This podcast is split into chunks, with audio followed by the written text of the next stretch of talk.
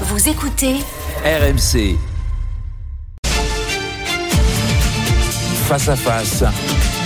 Apolline de Malherbe. Il est 8h32 et vous êtes bien sur RMC et BFM TV. Bonjour Éric Dupont-Moretti. Vous êtes le ministre de la Justice, le garde des Sceaux. On va revenir sur la loi qui a été euh, adoptée hier, mais bien sûr sur les actes antisémites d'abord. Il y a une centaine d'actes antisémites qui ont été euh, recensés depuis samedi en France. 24 interpellations. Vous avez publié une circulaire. Vous demandez au parquet une réponse, je cite, réponse pénale ferme et rapide. Qu'est-ce que vous entendez par ferme et rapide Ferme, ça signifie sévère. Je demande à ce que les parquets soient sévères.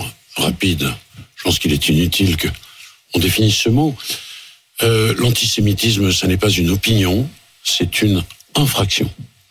L'apologie du terrorisme, c'est une infraction, punie de 5 ans d'emprisonnement et quand elle bénéficie d'une certaine publicité, 7 ans d'emprisonnement. Donc il n'est pas question aujourd'hui qu'on puisse faire impunément l'apologie du terrorisme. Ça, c'est l'apologie du terrorisme, les actes euh, antisémites. Il y a l'un de, euh, de, ceux qui ont été arrêtés, l'une des 24 interpellations, qui, avait des armes, qui étaient euh, euh, avec des armes. Qu'est-ce qu'on risque quand vous dites euh, ferme? Je vous repose la question. Qu'est-ce qu'on risque? Quelle est la sévérité risquée? Euh, D'abord, vous le savez, la justice est indépendante. Et la justice n'est pas laxiste. C'est un débat que nous avons eu à de nombreuses reprises. Tout à fait. Enfin, un débat, c'est pas un débat. Hein. Je débat pas avec vous, hein, Éric Dupond-Moretti. Je vous Un interroge et vous répondez. Un peu quand même. Euh, et je rappelle d'ailleurs qu'il euh, y a un rapport de la Cour des comptes qui dit de façon très claire que la justice n'est pas laxiste. Donc qu'est-ce que l'on attend? D'abord de rappeler les règles. Et c'est le rôle du garde des Sceaux. On ne peut pas impunément voir se développer l'antisémitisme dans ce pays. Quand vous dites ça, on a l'impression que la question n'est pas uniquement ce qui s'est passé ces derniers jours, mais probablement de manière dormante des actes antisémites qui se sont multipliés et qui ne seraient que ravivés en quelque sorte euh, par ce qu'il se passe euh, en ce moment même. euh, en Israël. Dans la circulaire, vous avez même été un peu plus précis, puisque vous avez euh, été jusqu'à euh, développer, vous dites notamment, la survenance des attaques terroristes du 7 octobre est de nature à engendrer une recrudescence d'infractions à caractère antisémite, qu'il s'agisse d'atteinte à l'intégrité physique de personnes issues de la communauté juive, de dégradation des lieux de culte ou encore de propos susceptibles de revêtir les qualifications d'apologie du terrorisme. Et vous allez jusqu'à dire le port d'un drapeau du Hamas tombe sous le coup de cette directive, tout comme les propos vantant les attaques en les présentant comme une légitime résistance à Israël, ainsi que la diffusion publique de messages incitant à porter un jugement favorable sur le Hamas. Est-ce que le NPA, par exemple, qui a euh, distribué des tracts sur lesquels on peut lire euh, qu'ils ne se joignent pas, je cite, à la litanie des appels à la désescalade, qu'ils rappellent leur soutien aux Palestiniens et à tous les moyens de lutte qu'ils ont choisis pour résister, est-ce que ces propos du NPA tombent sous le coup de ce que vous avez décrit comme étant des propos qui doivent être condamnés, y compris pénalement La justice est saisie. Elle est saisie. Oui, bien sûr. Et elle dira ce qu'elle a à dire. Euh, bien sûr que justifier euh, le Hamas, euh, comme certains irresponsables politiques l'ont fait, c'est évidemment dévastateur.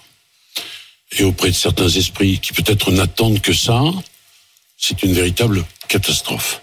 On a besoin de cohésion. On a besoin de concorde nationale. Mais est-ce qu'il faut aller, est-ce qu'il faut aller éventuellement jusqu'à dissoudre le NPA Laissons faire la justice.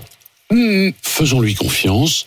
Elle est saisie, elle dira un certain nombre de choses qu'elle a à dire et, et, euh, elle le dira sans embâge. Et pour le reste, c'est du périmètre du ministère de l'Intérieur que euh, que de répondre à cette question précise que vous posez. La justice est saisie sur le NPA. Est-ce que la justice doit se saisir également du manque de condamnation des actes terroristes exprimés par la France insoumise? Bon, D'abord, la France insoumise, on va le dire, euh, ne veut pas de ce mot terroriste et terrorisme. Et j'ai même entendu l'un d'entre eux, euh, Monsieur Bompard, pour le pour le citer nommément, nous dire qu'il fallait que Israël se mette à la même table que le Hamas. C'est Madame, euh, ces actes euh, odieux et d'une certaine façon les mots sont dérisoires pour les décrire. Euh, résonne dans notre pays. Je, je rappelle les attentats du, du 13 euh, novembre.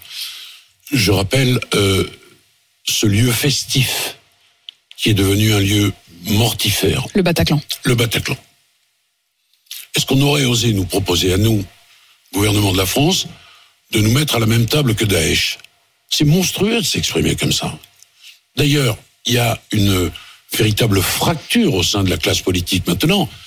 Il n'y a plus que quelques séides, quelques affidés de M. Mélenchon qui persistent dans cette dialectique d'un autre temps.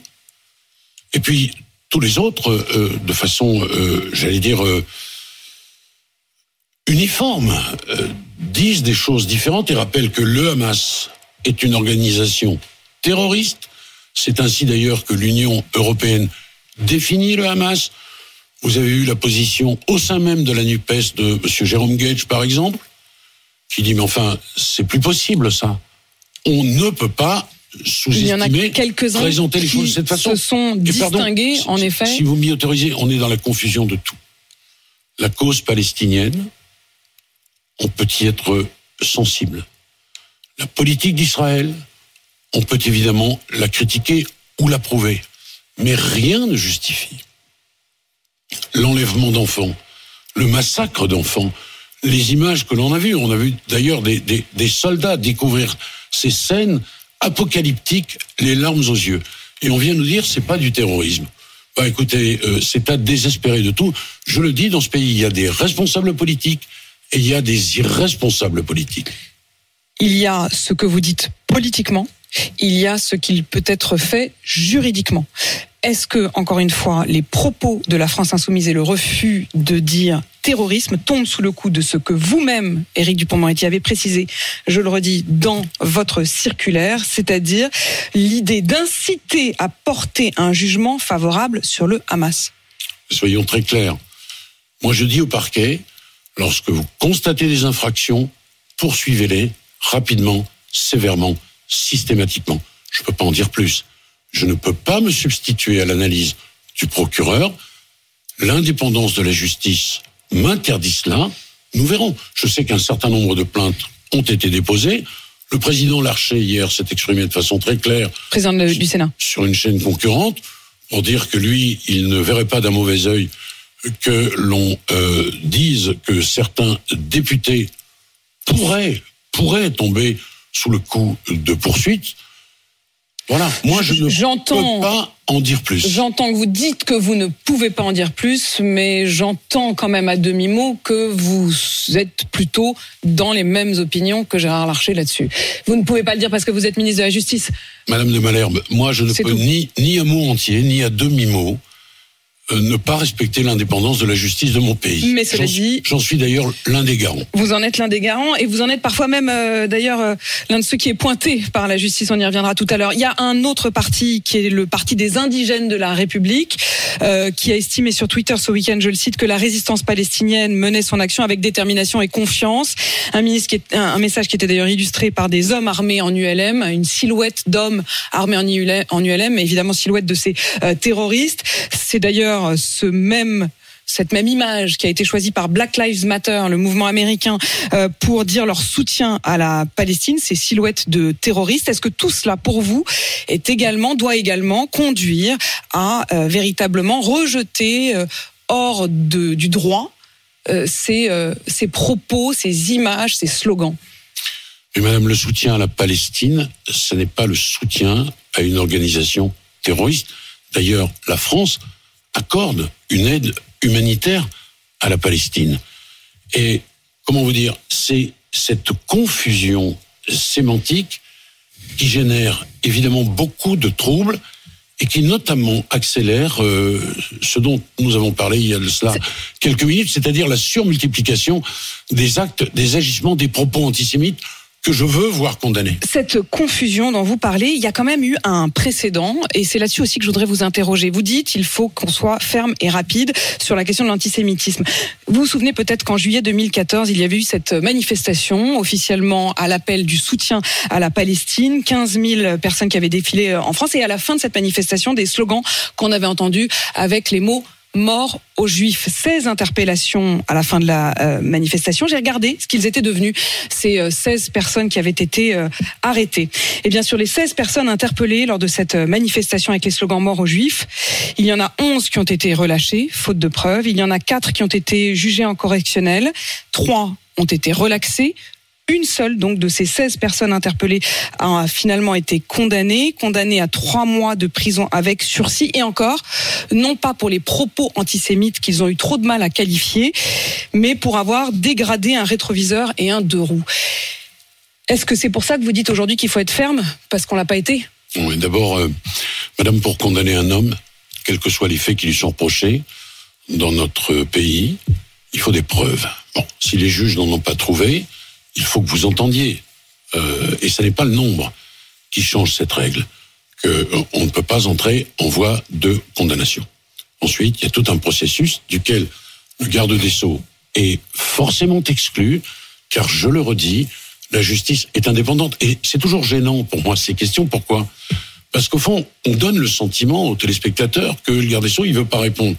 Et moi, je souhaite répondre, mais, Mais la en l'occurrence, Constitution en me l'occurrence, l'interdit. en parce l'occurrence, que- je respecte parfaitement les institutions, euh, Éric Dupont-Moretti, mais il y a d'un côté votre votre circulaire qui est extrêmement précise et ferme et où l'on entend votre détermination, et puis il y a de l'autre les faits, et c'est pour ça que je voulais aussi en revenir à cela. C'est-à-dire au bout de la chaîne judiciaire, qu'est-ce que ça devient? Mais qu'est-ce que ça devient? Ça dépend des situations, ça dépend des circonstances, ça dépend des preuves que l'on a pu rapporter contre ceux qui sont attraits devant les juridictions, en l'occurrence les juridictions correctionnelles. Et vous avez été euh, avocat, ça c'était dans votre vie précédente, et vous avez notamment été l'avocat d'Abdelkader Mera, qui était le frère de Mohamed Mera. Et je me souviens évidemment de votre plaidoirie à l'époque. J'ai reçu hier sur euh, RMC Latifa Ibn Ziaten, qui est la mère d'une des victimes de Mohamed Mera. Et en sortant de cette plaidoirie, pour laquelle vous aviez plaidoyé, vous aviez plaidé la relâche d'Abdelkader euh, Mera, Latifa Ibn Ziaten s'est adressée à nous tous Français, à travers la caméra. Elle était déçue du verdict et elle disait vous êtes naïfs, vous êtes naïfs, vous. Les Français, réveillez-vous. Est-ce qu'il n'aurait pas mieux fallu écouter Latifa Ibn Ziaten Madame, euh, vous rappelez que j'ai été avocat euh, d'Abdelkader Mera. Pourquoi j'ai accepté de le défendre? Je l'ai dit euh, déjà à l'époque. Euh, les terroristes n'ont pas de tribunaux. Les terroristes ne connaissent pas les droits de la défense. Ce qui distingue, Madame, le terrorisme et les terroristes de l'état de droit qui est le nôtre et qu'il convient impérieusement de maintenir, c'est quoi? C'est le droit. C'est la règle de droit. Et c'est la raison pour laquelle euh, j'ai euh, défendu euh, sur le terrain principiel. Vous savez, Madame, défendre un homme, ça n'est pas épouser sa cause. C'était rappeler les principes. Je l'ai fait, je l'ai fait totalement. Moi, je n'ai jamais contesté à quiconque le droit d'être défendu. Et dans notre société, nous ne faisons pas comme certains islamistes radicaux. Et nous avons, madame, des règles qui ont été édictées pour certaines depuis des siècles et qu'il convient impérieusement de respecter. Sinon, nous basculons dans quelque chose qui n'est plus l'état de droit et qui, je le dis, n'est plus la démocratie. Mais je vous repose la question que Latifa Ibn Ziaten avait posée à ce moment-là. Elle disait la justice est naïve, on est trop naïf. A-t-on été trop longtemps naïf avec la radicalisation?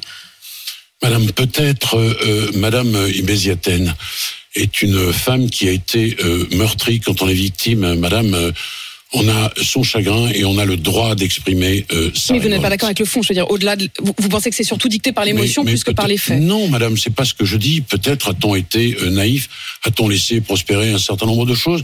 Voyez-vous, quand euh, euh, vous me rappelez ici euh, le nombre d'infractions antisémites, d'agressions antisémites, peut-être que nous avons, euh, nous n'avons pas été suffisamment attentifs, mais qu'il me soit permis de vous dire que c'est une responsabilité collective, collective, parce que dans notre pays, qui est un État, euh, euh, qui est un pays, un État laïque, on a le droit, évidemment, de vivre sa religion sans être insulté, injurié, molesté. Et il faut être très vigilant. Moi, en ce qui me concerne, je veux l'être.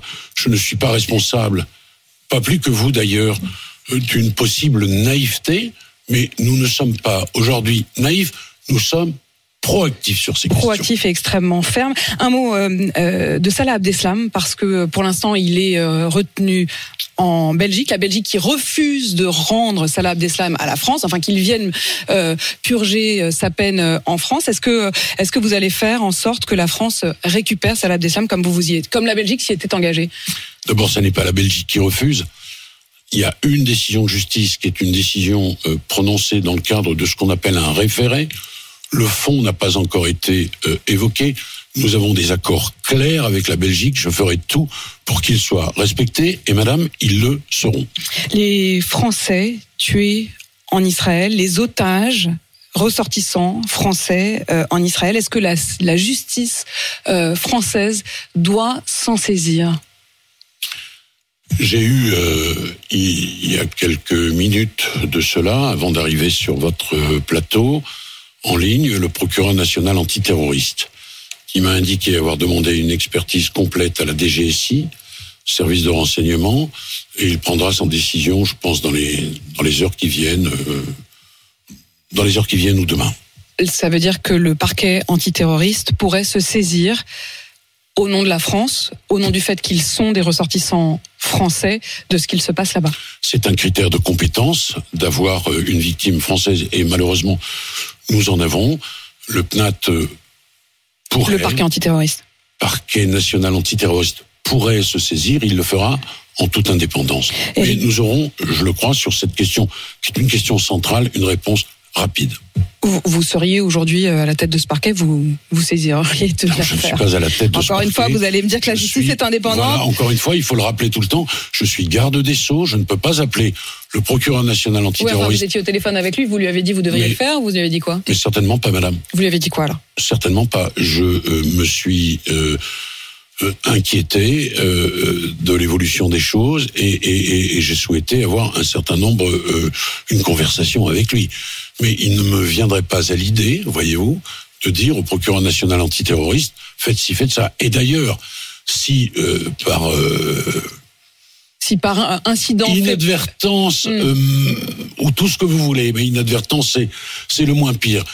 Je venais à prononcer ces mots, je pense qu'il me dirait immédiatement, Monsieur le garde des Sceaux, je vous rappelle que je suis indépendant. C'est l'indépendance juridictionnelle, elle est sacrée. Thierry Breton, le commissaire européen, euh, a appelé les patrons des réseaux sociaux à éradiquer les contenus violents et terroristes qui circulent, notamment sur X, l'ancien réseau euh, Twitter. Est-ce qu'il faut, là encore, que la justice mette en place Est-ce qu'on a les outils juridiques pour contrôler la circulation de ces propos, de ces images, de ces vidéos sur les réseaux sociaux On a beaucoup évolué sur ces questions, mais elles sont aussi européennes, ces questions, vous le savez. Et nous nous sommes très attentifs à ce qu'il y ait euh, effectivement une répression claire, nette et précise des propos qui s'expriment, hélas, euh, euh, sous anonymat et de façon euh, euh, récurrente euh, sur ces réseaux sociaux. Parce que, au fond, cette violence verbale, elle finit par générer de la violence tout court. C'est vrai pour les réseaux sociaux, c'est vrai aussi, madame, pour ceux que j'ai appelés tout à l'heure les irresponsables politiques. La loi justice a été adoptée euh, hier. Ça fait des mois que euh, c'était votre projet. Vous promettez une justice plus rapide. Oui. Vous promettez aussi plus de places dans les prisons. Ah, attendez, alors plus rapide, euh, plus proche de nos compatriotes, simplifié. Quels sont les leviers? D'abord des budgets absolument historiques qui nous permettent désormais d'envisager des embauches massives de magistrats, de greffiers, de euh, d'attachés de justice, tout ça dans le but de rendre une justice évidemment plus rapide, mais également 10 000 On parle de 10 000 embauches? Oui, oui, 10 000. Sans oublier naturellement les agents pénitentiaires. Tout cela euh, a pour but, euh, vous l'avez dit, une justice euh, plus protectrice, une justice plus rapide, une justice plus proche de nos concitoyens. Donc, si l'on envoie du personnel, naturellement, ça arrange les choses. Mais nous n'avons pas fait que cela. Nous avons également simplifié les procédures considérablement. La procédure pénale est en cours de simplification et la procédure civile, c'est une procédure de l'amiable que je veux mettre en place. Pourquoi?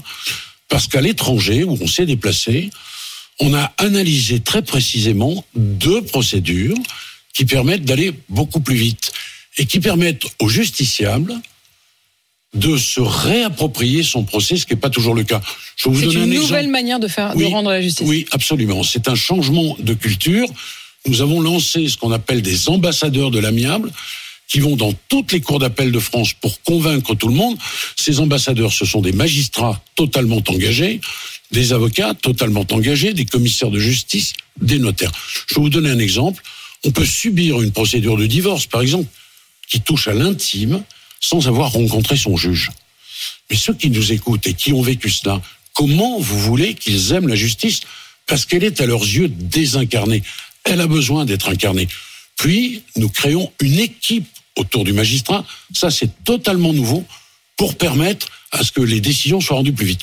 Mon objectif, c'est de diviser tous les délais de justice par deux d'ici 2027. Vous faites confiance à la justice, y compris pour vous, Éric Dupont-Moretti, vous serez jugé hein, entre le 6 et le 17 novembre pour soupçon de prise illégale d'intérêt Alors, je voudrais vous dire une chose. Euh, souvent devant vous, j'ai rappelé que la justice ne se rendait pas sur les plateaux de télévision, ni dans la rue d'ailleurs. Je suis présumé innocent, je suis innocent, je compte le démontrer. Et depuis que je suis ministre, j'ai toujours été respectueux de la présomption d'innocence des uns et des autres. Et Dieu sait que j'ai souvent été interrogé sur ces questions. Éric Dupont-Moretti, ministre de la Justice, merci d'être venu répondre à mes questions ce matin, 8h53 sur AMC BFM TV.